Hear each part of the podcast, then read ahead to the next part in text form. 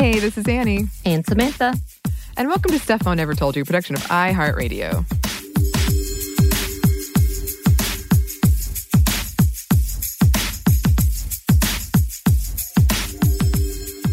So, my question for you today, Samantha, is Are you a, a fan of whodunits, as my friend once accidentally called them, the whodunit? Who done it? Yes. Uh, it's according to what the storyline is and what the done it is.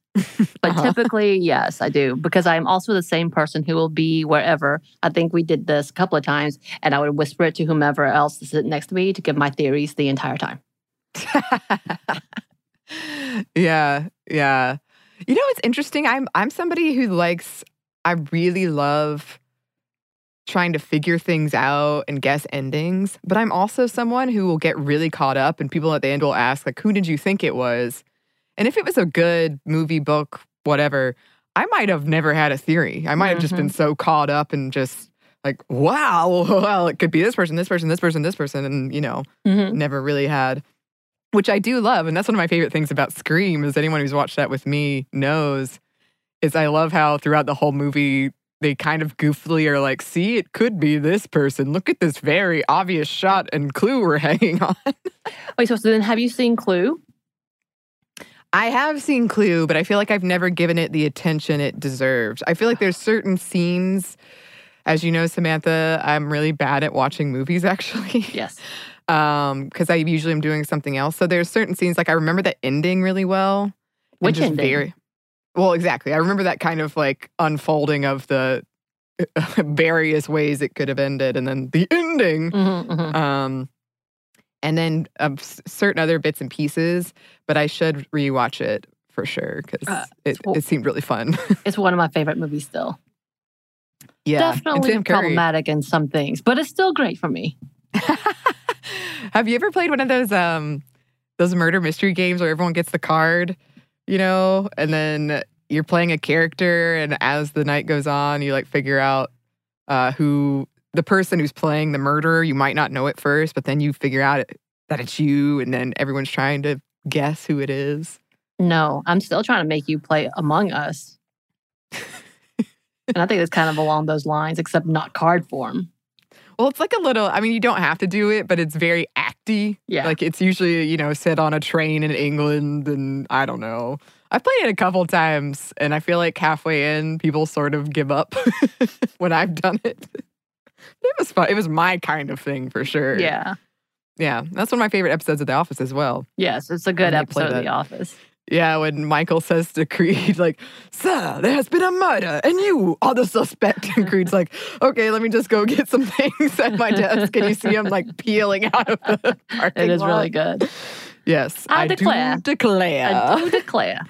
Which is funny because we're talking about another uh, whodunit with a, a southern accent that is brilliant, in my opinion. It's true. Um, because this is a very special episode of Feminist Movie Friday because it's Wednesday, I think. I think. so this is a very special Feminist Movie Wednesday. what? Yep. On Knives Out, which has only been out for a year. So if you haven't seen it and you don't want to be spoiled, somehow you miraculously not been spoiled, skip this one, go watch it. It's on Amazon Prime, it's available, and I love it. It's very, very good. I adore this movie. Um, I even did a movie crush on it, the, on the podcast Movie Crush, if you want to go check that out. And I remember very vividly the first time I saw it with my mom, and it, it did come out around Thanksgiving. Right, which is why we Uh, chose this movie because we were trying to figure out is there any really good Thanksgiving Day movies, and we had some struggles. Yes, yes, we did. And uh, you know what else I struggled on? Because we also tried to find a good movie about uh, Native American women, and that wasn't easy. Right. So if anyone's got any uh, suggestions around that, please, please, please send them our way. But uh, yeah, yeah, this is, well, it's not, it feels very Thanksgiving giving y uh, because it is a big family gathering where people fight a lot, which unfortunately is what I think of when I think of Thanksgiving. Sounds terrible. Um, but yeah, I saw it around Thanksgiving last year with my mom. And the difference between seeing this movie in a small, rural, very conservative town versus I saw it in Atlanta two or three times. Wow. because it is a very political movie. Um, well, not very political, but there's like an outright discussion of politics and Trumpism in the middle of it. And there are a lot of um, themes around immigration specifically in it. Uh, so, but my favorite part of seeing it with my mom is we get all the way to the end and the credits are rolling. She turns to me, audibly gasps, and says, That was Daniel Craig? Who she has a bit of a crush on, and I guess she, just was so wrapped up in it, and the accent went through her. I don't know. I mean, that is correct. I, I will say because I knew who he was immediately upon a glance, like obviously mm-hmm. this is Daniel Craig, I started kind of like squirming a little bit knowing that he was about to do a whole accent. And I was like, oh, dude, this English person is going to do this antebellum accent, which is really awful in any way. Every time I see someone trying to do an accent, it's so over the top and distracting that I can't mm-hmm. enjoy mm-hmm. whatever I'm watching. Walking Dead, for a prime example. Mm-hmm. Uh, but he does a great job, and you do get caught up in being like, oh, he's no longer James Bond. He is yeah. this doofy investigator. Yeah, and almost I would say almost everyone in this movie is playing one, and it looks like they're having the time of their lives, which I love because um, a lot of these actors are cast against type, um, but they're they're almost caricatures. Like they're like right on the verge of being a caricature. His accent is definitely over the top, but I love it, and I want I anything. Just I'm so glad there's a sequel. I just want more of the accent. Oh. Um, it was definitely the last movie I watched in person with a decent sized group of friends before quarantine and pandemic. And Samantha and I, you, we saw it in theaters. Yes, this is one of those um, movies I kept going over to Annie, going, "This is good. This is who it is. Oh, that is who it is. It's absolutely this person." Yes, and our friend Caroline was with us, and Caroline stuck around because I, I I love doing a good double feature, and we saw the newest Star Wars together, uh, Rise of Skywalker. And it was a great day. I remember it fondly. but all right, let's talk about this movie. Um, so, Knives Out is a 2019 American murder mystery whodunit film written and directed by Rian Johnson. The ensemble cast includes Daniel Craig, Ana de Armas, Chris Evans, Jamie Lee Curtis, Toni Collette, Michael Shannon, Don Johnson, Lakeith Stanfield, Katherine Langford, Christopher Plummer, Jaeden Martell, Riki Lindhome, K Callan, Edi Patterson, and Frank Oz. Wow. Um, so a lot of people in it. It was well reviewed by both critics and audiences, and it's an homage to murder mysteries, everything from Clue to true crime to Agatha Christie to Murder, She Wrote. It's also a modern update on the genre with Twitter, Instagram, Juul, and arguments about Trump. All this is integrated into it. Yeah, I think they did a good job because it was such huge casting that they were mm-hmm. able to bring in different elements of what was happening today, which seemed mm-hmm. kind of chaotic. Um, yeah. The plot follows the Thrombey family after the death of the patriarch Harlan Thrombey, uh, Christopher Plummer, mm-hmm. whom I love. Um, in his super gothic home in modern day New England by apparent suicide. And detectives are called in to interview the family and the employees that worked for Harlan about his recent 85th birthday celebration. Enter Benoit Blanc, played by beloved Daniel Craig, a famous private detective who has been hired by a mysterious unknown client to investigate the death of Harlan. Uh, through a series of interviews, we learn more about the Thrombey family's dysfunction, issues, and of course, privilege, as well as potential motives for murder since Harlan spent the day before his death cleaning house, quote unquote. Yes. The last person interviewed is Harlan's nurse, friend, and confidant, Marta Cabrera, who cannot lie without throwing up. She tells a lie, she pukes. Yes, you heard that correctly. Um, I actually have a friend who really can't watch vomiting in movies, so she really wants to see this, but she's like, I need to know precisely the parts to skip. I uh, so I think I rewatched it again with uh, my partner, and I had to fast forward it because I was like, nope, nope, nope, nope. Well, it's pretty gnarly too. It's like got corn in it. Sorry. Yeah. Uh, um, so Marta flashes back to the night of the party as they, they're asking her about it. And it's revealed that through a medication mix up, Marta accidentally gave Harlan a massive fatal overdose. Uh, and the ambulance is going to take too long to arri- arrive to save Harlan's life. Uh, and the life saving drug naloxone is missing. So Harlan decides to protect Marta and her family. Her mother is an illegal immigrant. Uh, and to do this, he decides he's going to slit his own throat, make it look like suicide. Marta protests, uh, but Harlan insists. He tells Marta exactly what to do to rule herself out as a suspect, which Marta does mostly successfully. Um, Marta makes it through the interview without arousing suspicion, so we think. And a reminder I don't know if you did you mention that Harlan was a mystery novelist? No, I didn't. But that, yeah, he's a very productive, wealthy um, mystery novelist. Yeah. So this is why he has the perfect plan for her to get away with murder. Yes, exactly. So uh, Blanc requests that Marta accompany him on his investigation because he trusts her kind heart and her insight, and also because she can't lie. Yep. Um, and she realizes she leaves a few pieces of evidence behind mud, surveillance video, broken trellis, which she attempts to hide to varying success. And I do also love the dog in this movie because mm-hmm. it kind of tells on her essentially. And I feel yeah. like that's what my dog would do as yeah. well. Peaches, I think, I would love, do the same to me. Oh, yeah, Peaches would. I love the like jump, the the smash focuses on the dog's face as if the dog is like I don't know, involved or something. I love yes, it. I do too.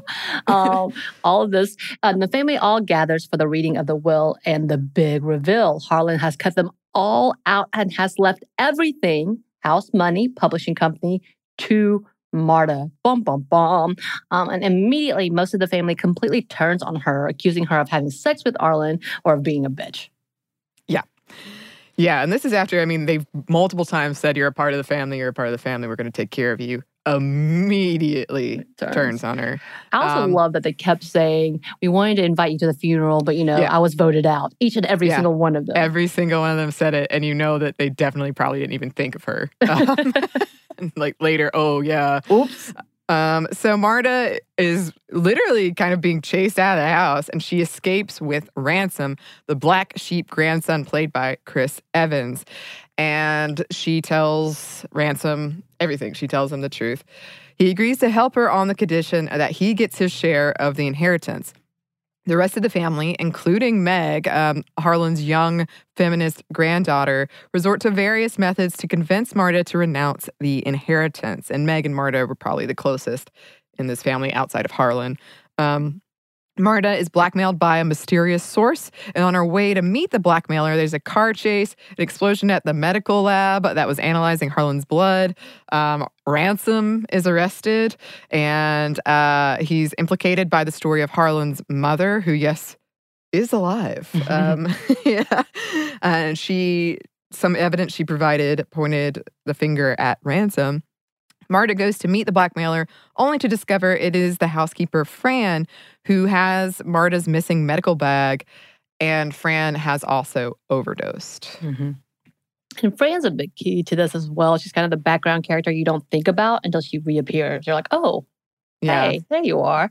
Um, mm-hmm. Um, and I do love that Ransom actually tricks her into telling the truth by overfeeding her food that was going to make her sick if she tries to lie. Like it would be really yep. bad. Yeah, it was a bowl of like beans and sausage. it was it was gonna be gross. it was gonna be real gross. Um, so, unable to let Fran die, Marta calls an ambulance and confesses everything to Blanc. So she insists she tells the family before she's arrested, and the Slayer rule, a law that requires anyone involved, even accidentally in the murder of someone that left something to them, cannot receive that inheritance. So it, she would have to return the inheritance to the family. Um, before she can do this, she realizes that Fran, who had the backup blood toxicology, she knew where she put it. So um, she hands it to Blanc after finding it. And just as she's about to confess, Blanc stops her, telling off the family for their awful behavior towards Marta and informs them he is officially ruling the case as suicide and the case is closed. So that is one of my favorite lines in the movie is so he says the case is closed and he says it so dramatically, the case is closed. And then he like storms out. I love that so much. And I say it in conversation a lot and people look at me like, what are you doing? like, Knives out, come on. um, so a very confused Marta uh, and equally confused police detectives listen as Blanc unravels the whole story. This is the like, oh, here come, I'm going to tell you how it all played out part right. of these whodunits, um, revealing that Ransom who he had brought into the room, was behind the whole thing and did intend to murder Harlan and frame Marta uh, after he found out that Harlan was cutting them all out of the will and leaving everything to Marta um, by switching the labels on the medication that she gave him every night. However, because Marta is a good nurse, she naturally switched them back due to the slight differences in weight and viscosity, meaning Harlan was totally fine when he cut his own throat. His blood tox report came back totally normal. Um, Ransom was also behind the explosion at the medical center to get rid of the blood sample, uh, Fran's deadly injection, and the mysterious client. He was he was the client that contacted Blanc in the first place. Marta lies to him and gets him to confess to Fran's murder. Then she pukes all over his face. It's really gross. Um, and then Ransom tries to kill her with a knife, but turns out the knife is a fake. He can't tell the difference between a real knife and a prop just as Harlan said in the very beginning, and Ransom is arrested. Linda, who's played by Jamie Lee Curtis, realizes her husband is cheating on her, uh, and the family stands outside and watches Marta on the balcony drinking from a mug that says, My house, as she looks down on them. Right. I think uh, one of my part, favorite parts of that is because at the very beginning scene, when Harlan is discovered dead, that mug mm-hmm. is the thing that you concentrate on, that they yeah. focus in on that. So now she has that mug, as well as the fact that the note that is given to Linda, yeah. her she always talked about how her and her dad had a special way of communicating, and no yep. one knew what that was. And the whole reason that uh, Don Johnson's motive for murder was that he was going to tell on him for uh, cheating. Yeah. And then he saw him having a note. And when he mm-hmm. looked at it, it was blank. So he didn't worry about it. Yeah. Turns out it was invisible ink. Ah, I love it so much. Those are such great payoffs. It's one of the best payoffs I've ever seen of like the mug, yeah. the beginning and the end. Because you're not expecting it. But right. then when you see it, you're like, yes. There it is. there it is. So that's the plot, um, which is kind of it's I tricky to describe a plot of a murder mystery movie. I've got to say, mm-hmm. it's a lot of moving pieces. Um, but we do want to talk about some themes. But first, we're going to pause for a quick break for a word from our sponsor.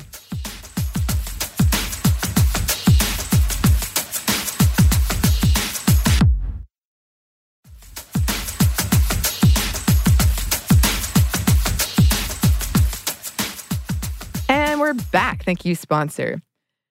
So, one of the biggest themes throughout this is immigration and the idea of the American dream, the self made person. Um, and a good whodunit relies on the audience's prejudices. Um, the fun of, of these stories is largely in playing with or against type, and that's how you can keep people guessing um, throughout. So, there's this running joke in the movie that the family appreciates Marta's hard work, but they can't remember the country she's from. They frequently get it wrong. Nobody says the same country. Um, uh, they always say, yeah, that she's one of the family, that they'll take care of her, even though they didn't invite her to the funeral. Um, you can count on us, Walt says when he he says they want to take care of her financially, which all completely reverses when she gets the inheritance, when she is the one in power. She even says to Meg, I'm gonna take care of you, I'll take care of you. And that's not enough. Um, and I I've had this discussion with friends before. Do you think they would have taken care of her financially? Well, no. Obviously, when they found out uh, she was getting this inheritance, they threatened to deport them. they, yeah. they purposely used that. So you've got to understand if they're going to that level, that automatically they see her as a non person and she would have been forgotten just as she was forgotten during the funeral. Yeah. I think they might have started giving her something, but it would have been like almost really small. And if she if she did anything they didn't like or they eventually kind of stopped doing it, like what is she gonna do? You know? Yeah, and honestly, just gonna cut her off. Yeah, I don't. I don't know who would. Like, if you look at the individual characters, I don't think any of them actually would because yeah. they were all kind of financially dumb in themselves. Yeah. So yeah. I don't think they would. Um, and then, of course, we wanted to talk about Knives Out as a feminist movie, not because of the director, obviously, or the writer, but because there's a lot of implications as we talk about female roles uh, in a household. And then we talk about privilege and all of that. So it just kind of like culminates you well, we could talk about this within this movie and that within this movie. And, and a part of that conversation is how she is known as the help. And just kind of yeah. like how you said they couldn't remember what country she is from. This is that connotation of othering oh, she's mm-hmm. not from here, she's a foreigner or whatever. And that's that same level of disproportionate yeah. idealism in this whole narrative. Um, yeah. And throughout the film, the family and various others refer to Marta as the help. And it's interesting to see that because Fran, who is not a woman of color, is mm-hmm. known as Fran. Right. And I, I mean, it's one of the very first things they all say about her when they say, oh, Marta, she's from Ecuador, or oh, Marta, she's from like, yeah. That that is the thing they say. And then I was also thinking about I think they do that because they think that makes them look like they're woke or something. Like, see, we're, you know, we we're nice to this person from another country. like, right, right. I don't know. It's Ugh. a whole thing. And a reminder, she's a nurse. She's not even yeah. a part of the staff. She is paid as a professional to come mm-hmm. and be a caretaker for him. And again, even though Fran is an actual housekeeper, she's an employee of the household, she's still referred as Fran. yeah. Mm-hmm. um, and this is not only a commentary on how we view immigrations and immigrants, women and people doing uh, essential work, but also a way to subvert the classic murder mystery trope the butler or the maid or the help did it, um, which again still makes me laugh because she is not any of those yeah. things. Mm-hmm. Um, and when Marta walks through the hair salon uh, as if she's invisible, I don't know what you were talking about that one. So re- remember when she goes um, to pick up the for the uh, blackmail? She walks into that hair salon and she's not uh, there. Like she just walks so confidently past them, and they don't look at her. Nobody looks at her second like second glance. Right. Um and she's doing that so Blanc won't know where she went in so she can go out the back entrance and come in the other way. But Right. Which I say I, I get the commentary, but also Ana de Armas is one of the most beautiful women in the world, and I can't imagine people ignoring her. So I also have a hard time with that. Mm-hmm. because beauty in itself and her being light skinned as well I think is an advantage. So I don't completely, I'm like, you need a different type of woman, but she's a great actress. She does a great job. But I'm just saying. It's kind of like when you have Scarlett Johansson being pinned as, you know, a, a common, you know, uh, swarthy yeah. girl. And you're like, mm, that's not how that would go. Uh, but also it turning marginalized folks against each other, Marta and Fran, which actually wasn't the narrative, but that's what you think in the whole yeah. of the movie. Yeah. That's what their tra- ransom is trying to do. Right, right. But he does not succeed because he doesn't know how to play to make a beautiful pattern. Right. Um, meaning that Marta is a nice, good person who's right. not going to let someone die so she can get money as opposed to ransom. Um, and yeah, ransom is an ass to to both of them. But yeah, yeah yeah, he's not nice to Fran either. I mean, clearly he tried to kill her. Right. Um, he did kill her. Oh no, he didn't kill her. No, he did. Oh, he did kill her. Yeah, yeah, yeah. He did kill her. She lied. Um, so let's talk about that mug for a second, that my house, because that that's also something running throughout this is this idea of um, their ancestral home, which I say in heavy quotes, and I definitely read it as a metaphor for the United States. Um, when Ransom goes on his angry, entitled, self righteous speech about their ancestral home, Blanc laughs aloud uh, right at him, uh, reminding him that Harlan purchased the house in the 80s. All of this is similar to America's history of colonization at large and the selective memory around it. The whole idea of American exceptionalism is wrapped up in there too. Of this, this is our ancestral home, and you'll never take it. And you're like, but Right. You got it in the 80s. Right. Like. Which is a big commentary as we speak uh, about who has the rights to this country and the lands and such mm-hmm. as, and the profiting and all of that. So that's really timely, of course. Um, and the stories we tell ourselves, the memory shifting depending on how on who is telling the story. it, it is pretty funny because you have uh, Toni Collette's character talking about how wonderful her relationship was with him and how everything Yeah. was perfect and her business was perfect and our child is perfect. um, and that they are deserving of their wealth because they worked hard, uh, which is not true at all. One's like failing in the business, the other one is she's doing okay.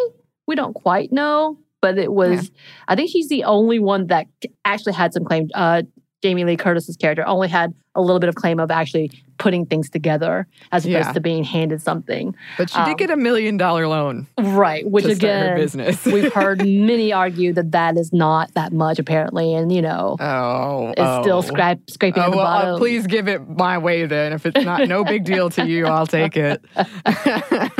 um, uh, and then, of course, the constant they constantly describe Marta as a hard worker, which, yes, is really passive aggressive speak of she is lower class. But of course, just because she's a hard worker doesn't mean she deserves their fortune. It's theirs. They it's their right. Yeah, I mean, uh, they're such hypocrites, of course, because, you know, they say, well, we built our business from the ground up or whatever it is, so we deserve this. Right. But when she's a hard worker, as the, in their own words, but when she gets the fortune that they essentially the same thing, Harlan handed them money. That they totally reverse. Like, no, no, no, no, no, no, wait. Yes. she must have done something dirty to get this money. Exactly. Exactly. And I do think that it, the casting of Captain America as the villain was really interesting because there is this commentary around uh, America's history. Um, and having him, I don't know, I, I don't know if they did it on purpose or not. I imagine that they did.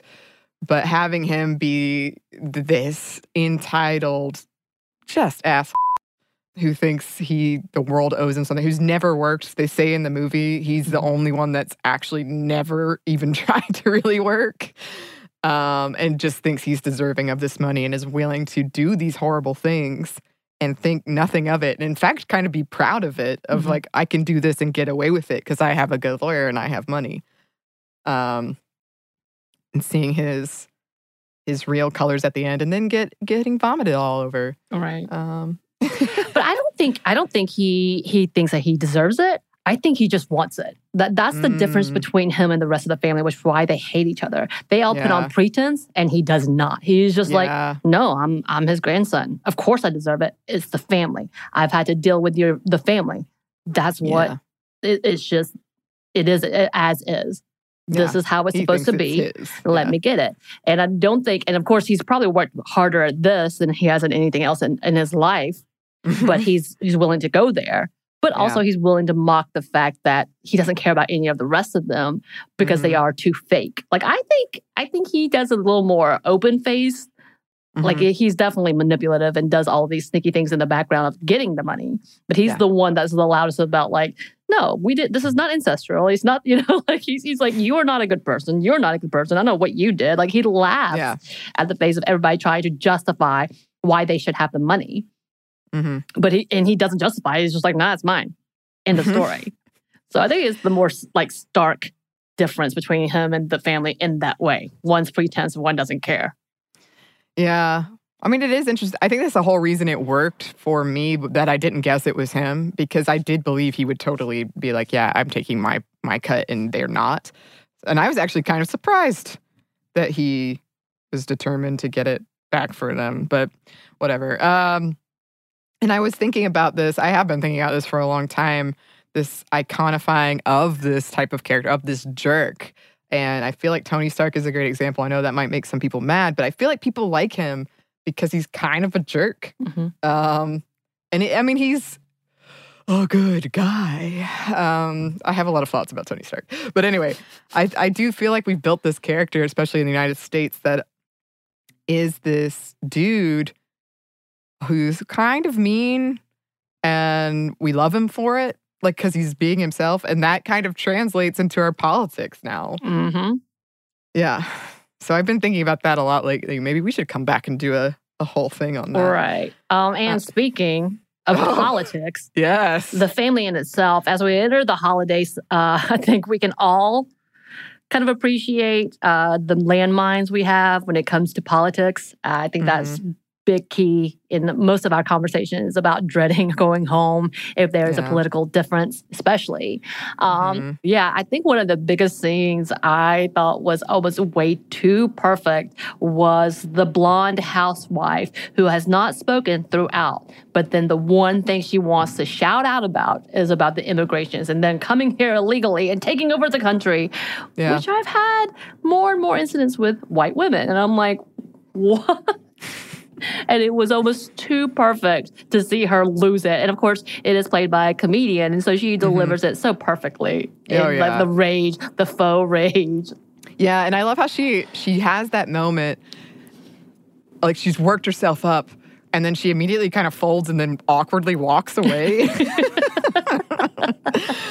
um, yeah, I mean, it, I'm sure all of us can relate. They're having this fight. And even Don Johnson's character says, you know, I don't like him. He's an asshole. But maybe that's what we needed. Right. So there's a the thing we were just talking about right, right there. And and like you said earlier, um, as they're conducting these interviews about this party, uh, the 85th birthday party, depending on the character, they remember things differently. Like they remember right. who was by Harlan when the cake was there differently. Right. And they all have this memory of like beckoning Marta over, like smiling warmly.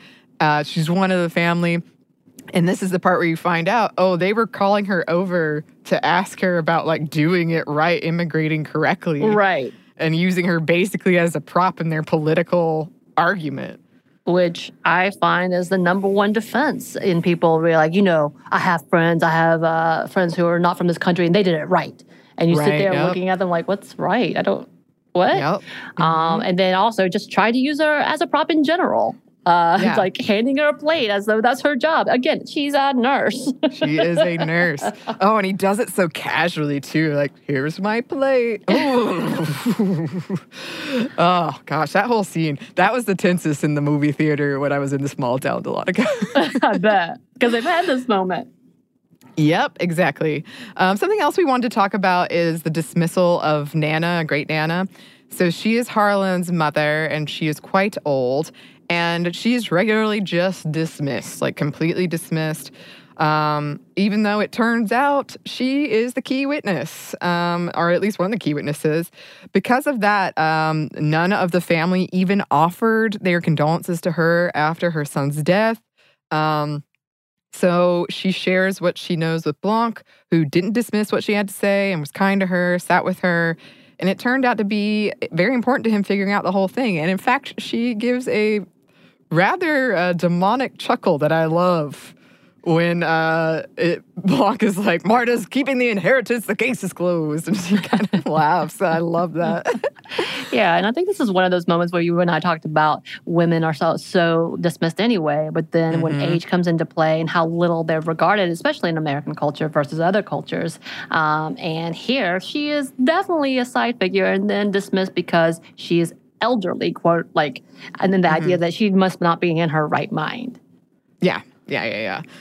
Um, oh, Jeez, I love her too. and I do love that there are several generations of women in this movie. Um, Marta's family, you've got her sister and her mom, who I, I also love them too. Mm-hmm. Um, and then within, you've just got all these generations, which is unfortunately still kind of rare, but it was nice to see. Well, we do have some more for you listeners, but first, we have one more quick break for word from our sponsor.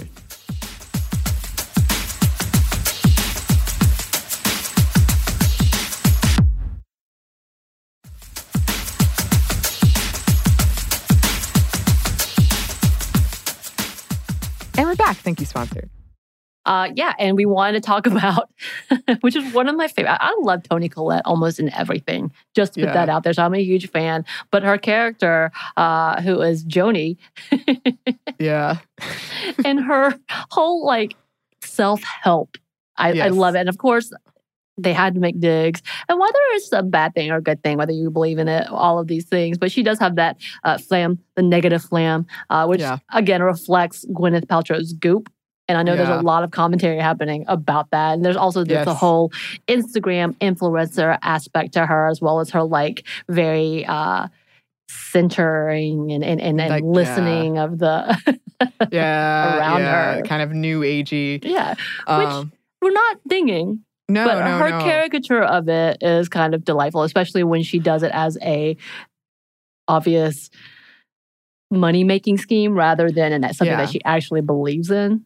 Yeah, I mean, she feels very. I mean, it's making fun of the very specific, I think, entitled white lady aspect Right. of this, of her just kind of brazenly saying these things that you're you don't think she really believes, but she's trying to make money off of it. Right. Um, And apparently she's not that great at it. That's the other part. no, exactly, because she has been stealing from Harlan uh, $100,000 a year for four years.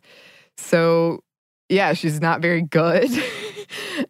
I do love the scene where she's like saying that, oh, they're my family. They support me. I'm Yeah. simultaneously held and supported by them. Or she's like dancing on Jamie Lee Curtis. And Jamie Lee Curtis is like, no, not having right, it. right. And I do also love that this whole good feel and we're going to do these things and and trying to be I, I'm fine, everything's fine. We're all lovely family. The way she gets her daughter, who is the supposed woke girl, is by Mhm. saying, "Hey, our lifestyle's about to go away. The school Exactly, yeah. that you like so much, you're not going to be able to go there." And so because they go into the selfish motivations, it was Mhm. able to take the one ally.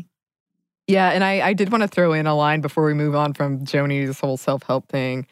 Is there is a part in the movie where right before the will is read, the entire family thinks that only ransom has been cut out, and they're all kind of like, "Oh, this is going to be good for you," uh, and she says in the most like overly sincere voice, "Nothing good is ever easy." and you know, like immediately when she's the one that's looking at not having any money, right. never mind. Those words go out the window. but that, I mean, that's a part of the whole thing too, is they just clearly have been telling themselves that they worked so hard, it wasn't easy for them. Right. But it it was. It was. so we did want to talk about performative activism. Uh, so, like you said, Meg, uh, who is Joni's daughter, um, is Marta's one uh, ally in pretty heavy quotes in this family after Harlan has died. Um, and she's described as the crypto pseudo Marxist post deconstructural feminist by Jamie Lee Curtis's character. Um, and she's always aggressively defending Marta, whether Marta wants her to or not, but also, yeah, turns her back on her under pressure from her family and at the revelation that her schooling and her lifestyle will go away without the inheritance. And again, this is uh, we've had a lot of conversations around this of this idea of performative activism of doing the social media post and kind of nothing else and that you know that's that's kind of diluting the issue more it's more that like you're only doing it for one specific reason to look or perform this one way Right. um and it's easy to do when you're well off Right. And, when you're, not nothing- being questioned. Exactly. Exactly. When when there's nothing that you have to give up really to do it. Right. Yeah. Um then on the other side, uh, you have the quote literal Nazi, who's played by Jaeden uh, Martell, and I I believe was cast because he looks a lot alike one of the pictures of the Tiki Torch protesters. I think I read that somewhere. Um, but he's he's like the young teenage troll. Um, and some people think that this character is a direct critique on the backlash Ryan Rian Johnson got from angry trolls after the Last Jedi, the Star Wars movie he directed that uh, fanboys largely hated. um, I, I mean, I, I I bet that's true, but I bet it's also a critique just on this very specific troll internet person in general. Right. I think it also comes to the fact that this large family has a lot of divisiveness within it. And you have all of these very different characters that have to Mhm. represent all of what he sees in society. And I think that's Mhm. what it is too. Yeah, I mean, it is if you're going to really run with this this movie as sort of a metaphor for America, then you do have all these aspects of like wealth gone wrong or what it could look like and uh you see them play out and and all these various aspects that we recognize. We we like know this. I mean, with Gwyneth Paltrow, I mean, you know, you can make correlations between these characters and things we see in society. And then I did want to talk about lastly this whole uh aspect of kindness that's at the heart of this movie at the donut hole if you will um I ha- I heard a lot of people describing this movie as a whodunit with kindness at its heart um, and being genuine. Marta says at the very beginning, "I'm not playing to beat you. I'm playing to create a beautiful pattern." When her and Harlan are playing Go, which I'd never heard of, um, yeah. but and that all comes back at the end when Blanc is having his big like reveal, and he says, "You know, you she beat you." By not playing your game, mm-hmm. uh, outwitting you once again, which I love. I also wonder because uh, you have to. I, I, love Christopher Plummer in this movie, and I've seen him in quite a few things. And um, there's a little bit of I feel like he is trying to correct the mistakes that he yeah. made with his children through Marta mm-hmm. as well. And so mm-hmm. that's a mm-hmm. big question too about his kindness. Like, what is the motivation? It's not necessarily just giving. It's definitely uh, reciprocity for his own uh, children. Um, and again, this movie also subverts the traditional whodunit because at the heart of it is this young, sweet girl, Marta the only suspect who is truly a good, kind person, uh, but also happens to be the apparent murderer. Whoops. So yeah. that we, we, the audience, which happens a lot, spend a good chunk of this movie hoping she doesn't get caught or hoping yeah. for a better revelation at the end for sure. Yeah. Oh, I mean, that was the great part because uh, I think in the first, you know, 20 minutes, you know, she did it. Right. And Honestly, like, that's oh. the biggest shock of the movie to me that they told you immediately she did it. yeah. And you're like, oh no, please, I don't want her to get caught. And that's what made it so different from a lot of other murder mysteries I've seen. I don't know that I've ever seen one where I was so actively like, please don't figure it out. um, and I did want to put in here, I found one article that criticized the narrative of the good immigrant in this, but I think it's more of a criticism of that narrative around doing things the right way. Um, immigrants, they get the job done, which is a line that Don Johnson says in the movie. He says it not to the black detective he's talking to, but to the white detective kind of in the back. And it, a lot of people have compared that to the Get Out line uh, I would have voted for Obama a third time if I right. could. um, uh, but uh, yeah, so this like immigrants get the job done, but you don't have to do that. Uh, and then, as we've said, this the importance of hard work. When you inherited a lot of money and benefit from society's prejudices, um, and that that they believe they've earned from the ground up, they built from the ground up which they haven't. Um, and the American dream at large, as in it's all well and good when it's working or perceived to be working for you, then you succeeded in the American dream. Um, almost all the family have been cheating the system. They've been stealing or mooching off of Harlan, things that they would flip against. These are the arguments that they would use against immigrants and that we do here against immigrants who are actually not doing that. They're not mooching and they're not stealing, but these this privileged white family is. Right. Yeah. But I do think more representation always um because you know, if we had that I'm not sure we would be having this conversation right now. Right. Um yeah. Yeah. yeah. I think there's a whole big conversation too of the metaphor, the idea that the uh, patriarch um, is giving away his money to someone who again to in their mind didn't yeah. didn't earn it. Right. Um, which is that same claim that that's what uh, assistance and welfare is giving money to people who don't deserve it because they don't want to work for it, which is a whole lot of BS in itself, which mm-hmm. we know mm-hmm. is not true and is yeah. not as beneficial as people want to make it out to be.